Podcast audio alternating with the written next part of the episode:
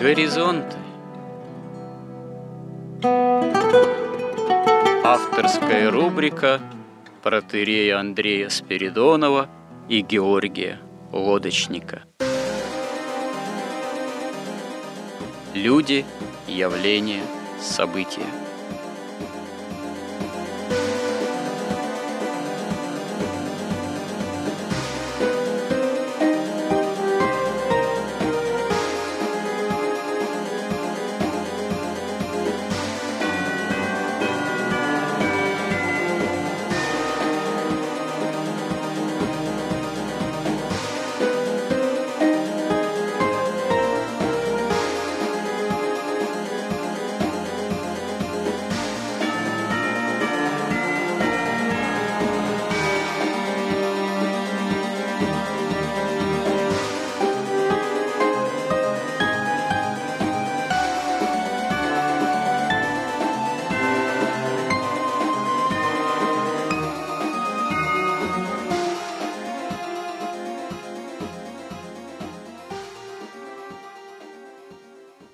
Добрый день, уважаемые радиослушатели!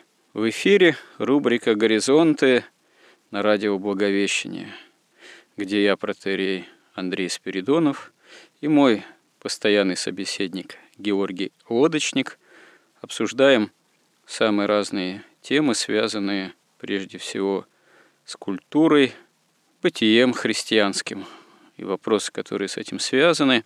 И вот в последнее время, взяв тему о культуре вообще, о ее значимости, о христианской культуре и нехристианской, которая часто соседствует с христианской, а то еще и пытается воздействовать на нее. В частности, мы говорили о таком феномене массовой культуры, как Голливуд, точнее, современная американская киноиндустрия, кинопроизводство. И в разговоре о Голливуде и о тех способах и методах воздействия на массовое же сознание, на сознание современного человека, мы пришли к выводу, что производство, продукция, точнее, Голливуда, это еще и такое воздействие на умы и сердца современного человека, которое можно назвать поведенческими войнами. То есть современному человеку не случайно внушаются определенные образы поведения, определенные мотивы. И, конечно же, образы этого поведения, они идут вразрез с христианским миропониманием, с христианским бытием, христианской культурой. И здесь, конечно же, мы коснулись темы и того, какую парадигму поведенческую, миросозерцательную должна задавать именно христианская культура, Евангелие. И не случайно этот разговор, он как раз-таки оказался в одном контексте с разговором о Голливуде, потому что это, в общем-то, разные совершенно направления, духовные, мыслительные и душевные. И чтобы этому противостоять, нужно именно вооружиться христианским миропониманием, христианским, можно сказать, миросозерцанием. Но что для этого необходимо? Для этого необходим несколько иной поведенческий образ жизни, другой понятийный аппарат. И этот понятийный аппарат, это миросозерцание, оно должно быть вооружено именно Евангелием и, скажем так, трудами святых отцов, вообще святоотеческим миропониманием. И здесь мы приходим к такому, в общем-то, выводу, к такой проблеме, точнее, что как раз-таки вот святоотеческое миропонимание, святые отцы, их труды, они для современного человека в каком-то смысле недоступны.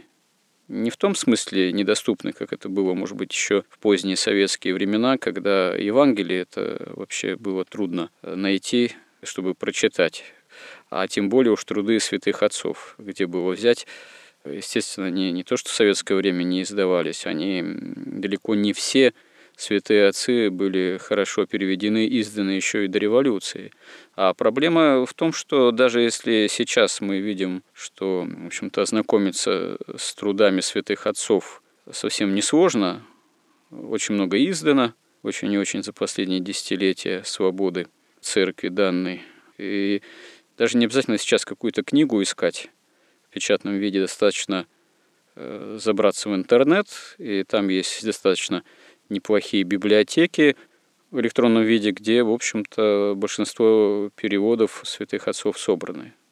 То есть несложно взять труды уже в достаточно хороших, компетентных переводах тех или иных святых отцов, в том числе и выдающихся богословов, и мстителя Василия Великого, к примеру, мстителя Иоанна Златоуста, мстителя Григория Богослова, и преподобного Максима Исповедника, и преподобного Семёна Нового Богослова, и святителя Григория Паламы. Это я вот так вот, может быть, называю такие вехи в богословии в определенной временной протяженности, да и наших святых отцов. Что касается, например, аскетического такого миропонимания, сейчас святитель Игнатий Брянчанинов, как один из самых таких выдающихся и, можно сказать, системных, в каком-то смысле, выразителей святоотеческой аскетики, все это доступно. Но вот прочитать, понять святых отцов задача довольно непростая.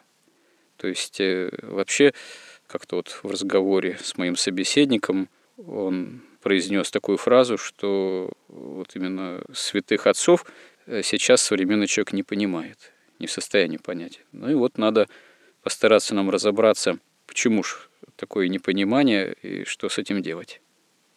Ну да, раньше люди жили, тысячи лет жили, и даже до Христа, они жили в другой парадигме мировосприятия, не в той, которая сейчас. Она не сама собой, конечно, сменилась, да. Это мы уже говорили, что это, на мой взгляд, и вообще это понятно, что это целенаправленные действия, там в течение, по крайней мере, тысячи лет происходило, и как бы одна подмена делалась, потом на ее основе следующая, следующая, так слой за слоем. И вот прежде всего, чем отличалось мировоззрение человека, который жил там тысячу лет назад или три тысячи лет назад, это то, что для людей не существовало сомнений в том, что существует истина. Бог существует. Ну, Бог существует, ну, или там у них были, допустим, там боги какие-то языческие, но они не сомневались, что существует истина. Ну, кстати говоря, как религиоведы вообще же говорят, что даже язычник, политеист, который прежде всего обращен был к многим богам, там, ну, по сути, идолам, конечно, как говорит апостол, но, в принципе, большинство языческих систем, они вовсе не отрицали существование единого Бога-Творца. Просто считалось в том или ином языческом миропонимании, что до единого Бога, до Бога-Творца вообще добраться-то как-то невозможно. Он где-то далеко, сотворил мир, потом произошло множество разных катаклизмов, и на арену выходят уже вот духи, те или иные боги, по-разному понимаемые. Ну вот надо дело иметь с ними. А до самого Бога, Творца, как-то не добраться, и связи прямой с ним нет. Поэтому в этом смысле вообще атеизм-то он в древние классические традиционные времена был не в моде. Другое дело, что да, прямая связь с Богом, она была проблематична, и были вот скорее на переднем плане разные языческие игрища с демонами, там, с идолами, якобы с богами. Это вот мы уже говорили про этот фильм «Карп отмороженный». Вот, и там героиня Алисы Фрейндлих, она говорила, что раньше было так вот правильно и неправильно.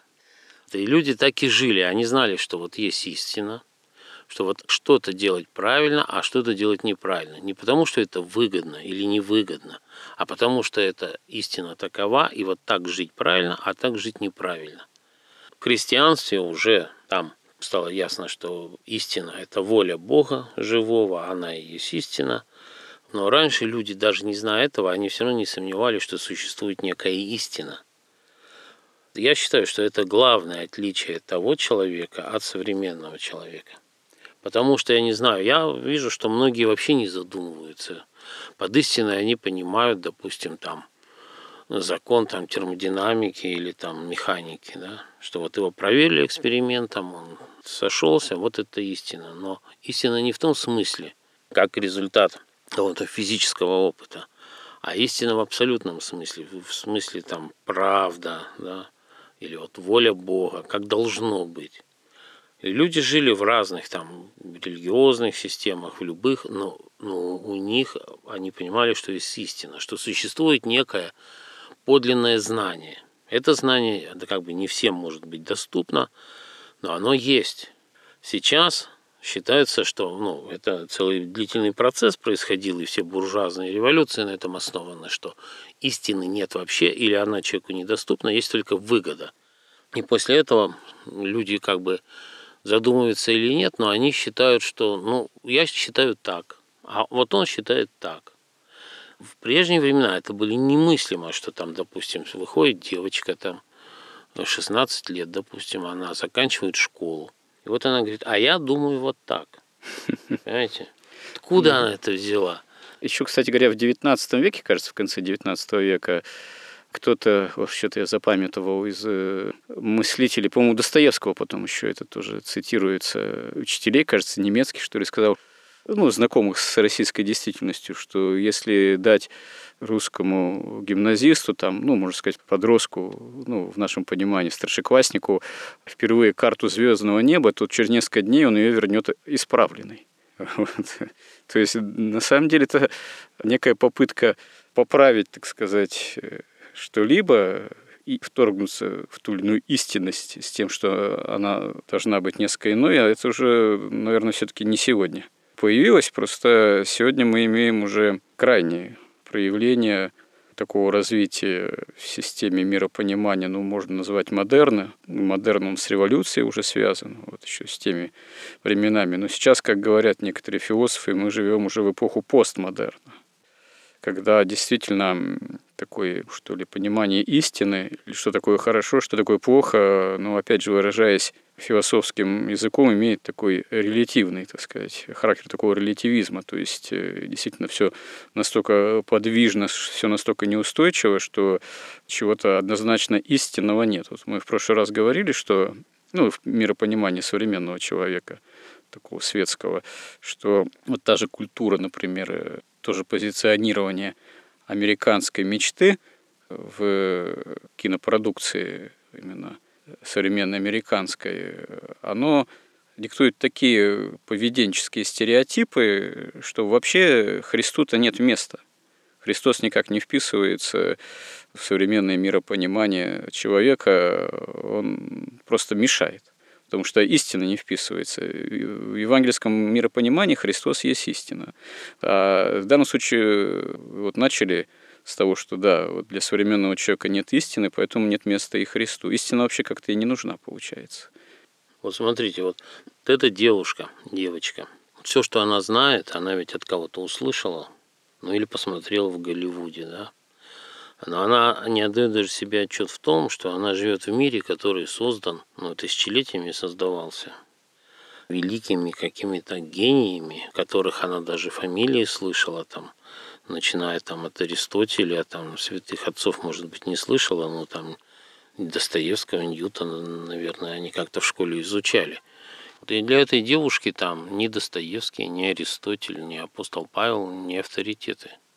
Она считает, что ну, у нее свое мнение. Вот они так думали, а она вот сейчас думает вот так. На чем она основывается? Потому что ей внушили, и внушали упорно, что существует прогресс.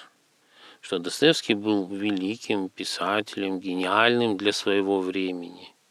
Но само время было мрачное. Тогда люди верили там, в Христа, там, во всякие сказки, а наука доказала, что ничего этого нет, и вообще каждое следующее поколение, оно как бы более развито, оно умнее предыдущего, поэтому в силу уже просто того, что вот ей сейчас шестнадцать лет, а вам, например, сорок, то она уже все равно, ну, как бы более совершенная модель, как айфон, понимаете? И вот это навязывалось, тоже можно это обсудить, как к этому приходилось, вот как бы столетие за столетием дошли до такого абсурда. Люди собираются, вот вчера вот я, например, посмотрел как раз на сайте отца Дмитрия Смирнова, там, как он в «Комсомольской правде», обсуждали они с феминисткой Анной Федоровой, значит, там вопрос о стыде. Потеряли современные девушки стыд или нет? Угу. К какому выводу пришли? Ну, ни к чему прийти там не удалось, потому что девушка, она феминистка и политтехнолог.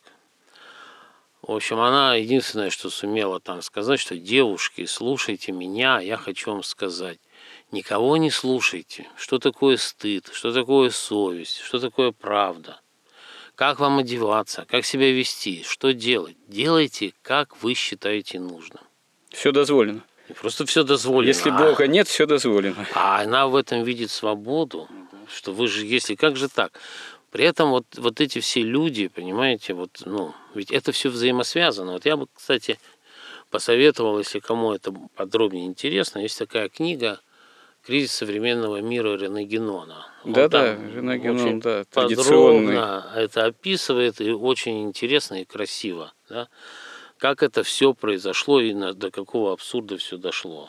Ведь это связано. Это потом... еще где-то середина двадцатого века, вторая половина. Это он даже писал, еще да. в первой. Да, еще в первой половине. Они не отдают себе отчет, вот просто поразительно. Это все взаимосвязано. То есть, если у вас нет Бога, у вас нет истины, у вас есть только выгода, значит, что все равны. Как бы следствие того. Значит, сразу вместо приходит главное мировоззрение – это индивидуализм. Потому что, ну, истины нет, ничего нет, все равны, и человек мерило всех вещей. Как и Рене Генон говорил, что гуманизм, индивидуализм и профанизм – это три названия одного явления. Вот. Все это взаимосвязано. Значит, получается, что девушка, как индивидуум, у ней вот эта вот свобода не ограничена. И несмотря на то, что она жила в культуре, что у ней все равно в голове ни одной своей мысли нет и быть не может, все, что в ней в голове, это в той или иной степени она каким-то клиповым образом или там, может быть, умная девушка системно сложила в эту голову в свою, потому что человек образованный, он понимает, что у него действительно есть свобода, но у него свобода выбора между, допустим, христианством, буддизмом или там атеизмом. Он хотя бы выбирает систему, он понимает, ему ближе это или это, и это, и у него мышление какое-то системное. Здесь просто девушка, вот вы хотите, допустим, вам хочется раздеться. Она, кстати, взяла и разделась прямо там в студии, да, ну, практически, почти, продемонстрировав. Ни с того ни с сего, просто вот так вот хочется. И она призывает и остальных девушек также действовать. Что вот вам что вот хочется, вот. Причем ведь в основе этого, естественно, лежит материализм. Все эти психологи, все вот эти материалисты, агностики, они рассказывают, что то, что мы думаем, это результат действия каких-то нейронных связей в мозгу. А материализм, он вообще на самом деле отрицает разум человеческий. В том смысле, что это нечто истинное, и это отражает объективную некую реальность, объективную истину, что он может созерцать вот эту волю Бога, проявляющуюся в том или ином виде, там, в духовном, в виде знания систематизированного или как-то. Они это отрицают. Они говорят, ну вот есть какое-то движение соков в утробе, есть движение нервных импульсов, что решение мозг принимает там, за три-четыре секунды до того, как человек осознает это решение. Да? Угу. То есть получается, что вообще, в принципе, они лишают... При этом они говорят, что мы свободны, а вы рабы Божии. Так как они свободны, их вообще не существует.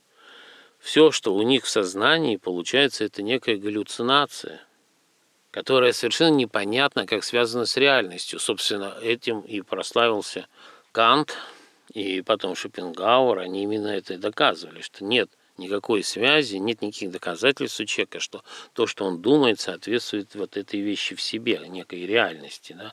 И мы можем думать все, что хотим, и будем жить в таком мире, который себе как бы выдумаем.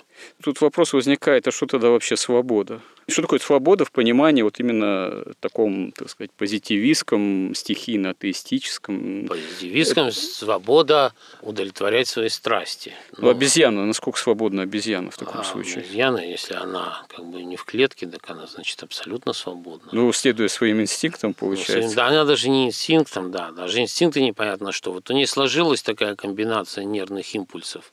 Она встала, потом другая, она села. Но также и материалисты, также вот все эти психологи, они также видят человека, что ну вот ага, у тебя вот так вот сейчас вот такая мысль пришла в голову, а потом та придет, и ты должен дать ей как бы свободу вот этой мысли.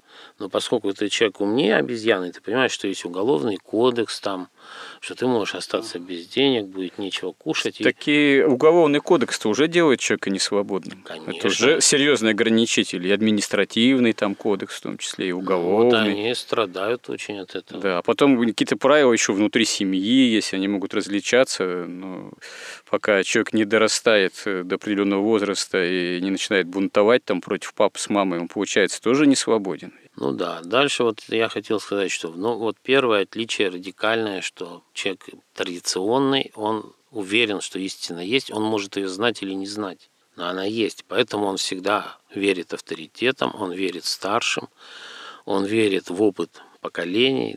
Если даже он не обучен ничему, ничему не учился и ни разу ни о чем не думал, он просто делает так, как делали. И поэтому он остается в какой-то в зоне культуры вот этой, которая противостоит вот этому ну, полному распаду. В зоне культуры, вот, допустим, берем мы опять же христианскую культуру. Если человек вырос вообще вне системы христианской культуры, но потом случилось, что все-таки в нем как-то жажда истины возобладала. И вот он обращается к истине, ко Христу, но в голове у него, в сердце, в душе, вообще в его культурном багаже понятия совершенно иные ранее сложились. Я вот даже помню себя. В девяносто первом году, я помню, приобрел одну из первых книг из области духовной литературы. Это были новые духовные беседы преподобного Макария Египетского. Но новые, потому что новонайденные. Старых у меня не было, а была именно вот в одном из храмов, кажется, у Никитских ворот, вот эта небольшая книжица куплена. Ну, в то время я уже что-то уже читал, уже Евангелие прочитал, помню, прочитал очерки учения православной церкви протоиерея Сергея Булгакова, изданные на Западе, кем-то привезенные вот в Советский Союз. В то же время уже был репринт, кажется, скоро его тоже приобрел старец Иоанн книги, замечательнейшей и важнейшей в нашей новейшей христианской истории. Но одна из первых книг, помню, попалась вот именно преподобного Макария Египетского. И, надо сказать, я ее, конечно же, в тот момент всю прочитать не мог. Мой понятийный аппарат, он, конечно, был не совсем уж гол, так сказать, и ничего в себя не включал. Я как раз заканчивал литературный институт, какой-то культурный багаж у меня был. Читал уже много разной литературы, художественных, классиков, читал вот наших. Но когда я столкнулся с писаниями вот аскетическими преподобного Макария Египетского Великого, я помню, был весьма озадачен. Что, может, я там прочитал страницу две, почесал в затылке и сказал себе, да, это что-то. Вот. Но что это? Это была тоже какая-то вещь в себе. Потому что для того, чтобы как-то начать адекватно воспринимать преподобного Макария Египетского, нужно было гораздо больше какой-то культурный христианский багаж, опыт, в том числе связанный с пониманием, что такое христианская аскетика. Но вот я к чему? К тому, что вот современный человек, воспитанный там на массовой культуре, там на Голливуде, вот опять же, вот он, допустим, ну, прочитает еще все-таки Евангелие, конечно, не все поймет, но Евангелие-то, конечно, должно и можно прочитать.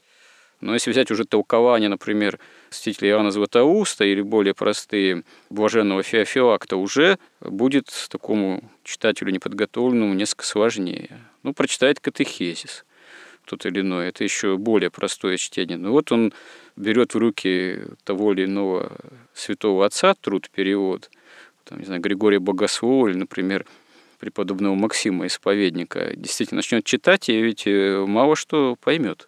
Потому что действительно мировоззренческий уровень понимания, понятийный аппарат совершенно разный. Почему вы вот сказали как-то в нашем разговоре, что святые отцы, их современный человек не в состоянии понять.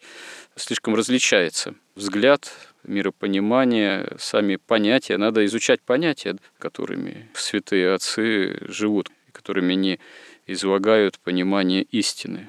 Истинное понимание, можно сказать, истины. Как быть? Как быть, если мы немножко меняем тему? Остается только читать. Вот у меня был такой рецепт. Надо брать и читать год-два литературу, которой хотя бы тысячу лет минимум. Вот просто ее читаешь, читаешь, читаешь. И... Например, какую именно? Ну, любую. Святых отцов, например, можно читать. Можно читать даже там римлян, ну, римляне, конечно, они уже, вот когда читаешь, кажется, что это в двадцатом веке написано, да, многое. Ну, вот. Античную, классическую. Античную можно читать.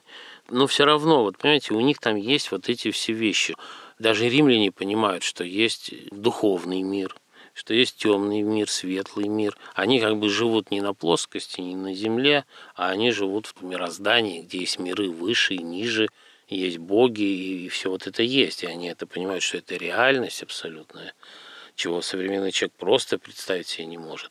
У них есть абсолютная вера авторитетом. Вот все это разрушение системы мира, оно ведь началось с того, чтобы подставить под сомнение там авторитеты церковные, святых отцов, писания, апостолов. Когда читаешь, например, доказательства, допустим, Дионисия Ареопагита, который mm-hmm. там пишет mm-hmm. и доказывает что-то, mm-hmm. он просто ссылается на текст писания, и для него это абсолютная реальность и истина. Ну да. А для современного человека это вообще ничто. Так Для вот, него да. надо, чтобы Академия наук сказала, да, мы провели опыты. Тогда он будет верить намного более как бы свято, чем Но в то, что... Примитивно к современному человеку. Вот вы сказали, мы несколько поменяли тему, заговорив уже прямо о святых отцах. Нет, мы поменяли тему, что если говорить не чем отличается, а что делать. Надо просто читать. И постепенно, вот у меня был такой опыт. Я читал-читал, а потом как-то я посмотрел в окно и думаю, или все сошли с ума, или я сошел с ума. То есть я стал замечать, что я думаю совсем не так, как все вокруг.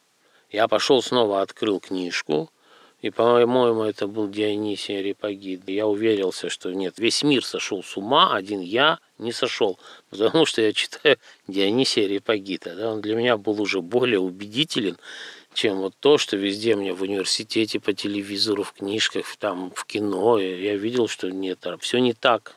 И потом я стал замечать и смотреть, как это было век за веком, как эта подмена происходила.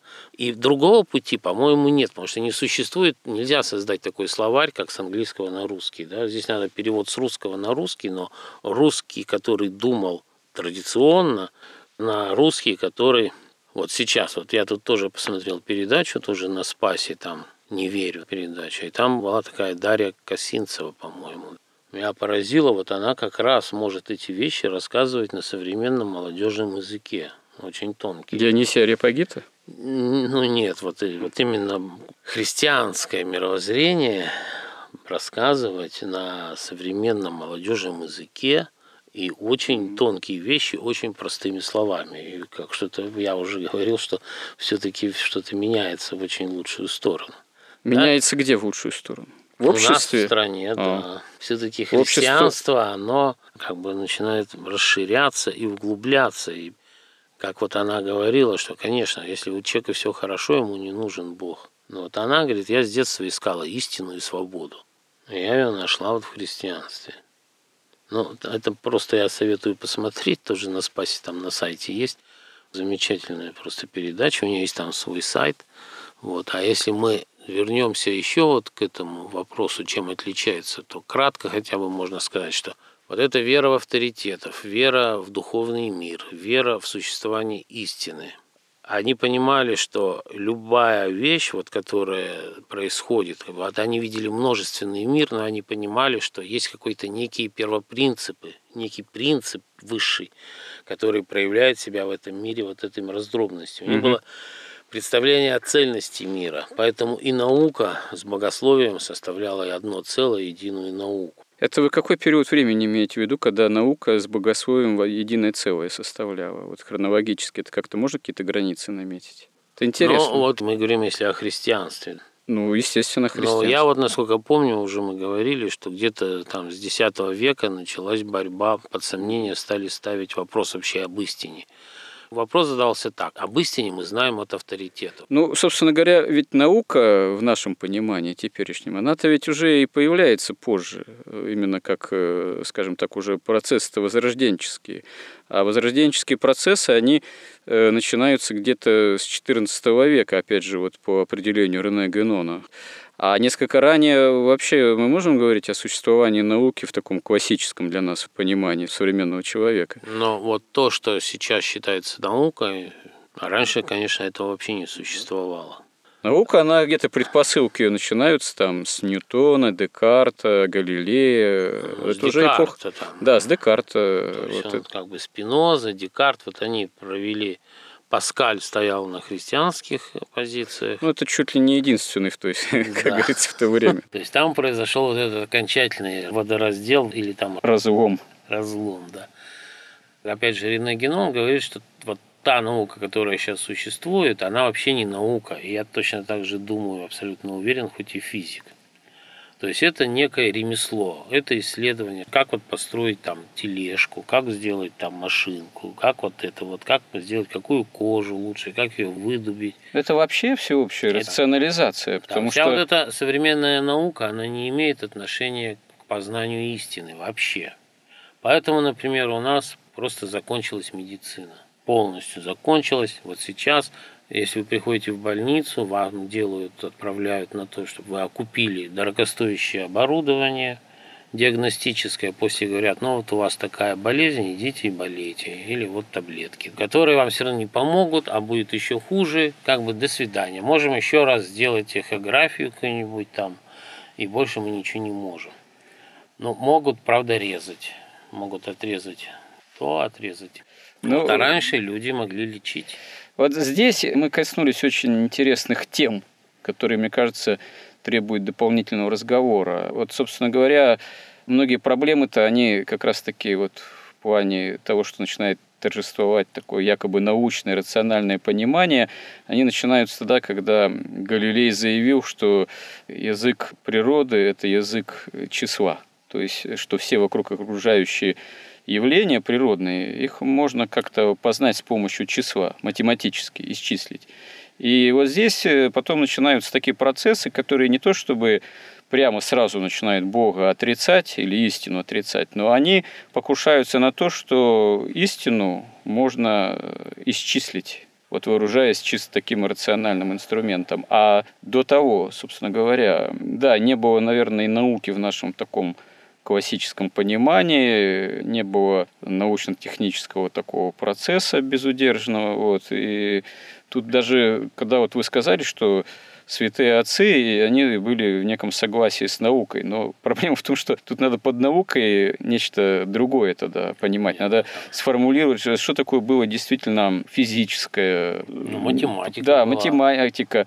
Понимание математики, физики, медицина какой, была. Да, какова была медицина в соотношении именно со святыми отцами и христианским миропониманием. Я думаю, мы в следующий раз продолжим этот разговор. Может быть, имеет смысл обратиться последовательно к неким отдельным святым отцам. И вот очень важно, что вы здесь некую сформулировали иерархию ценностей, некие категории, которые были актуальны для святых отцов, для нас уже достаточно древних. И, может быть, будет иметь смысл последовательно разобрать, начиная с самих этих категорий в этой иерархии ценностей, как их понимали святые отцы, какова была тогда в этом же, ну, таком контексте, что ли, естественно, научная картина мира, ну, вот начиная с античности, с первых святых отцов, со святых отцов середины первого тысячелетия, там, с каппадокийского синтеза. То есть как-то постараться это очертить круг понятий, об этом несколько подробнее поговорить. Я думаю, это будет интересно и слушателям, и нам самим. Храни Господь. Горизонт на радио Благовещение.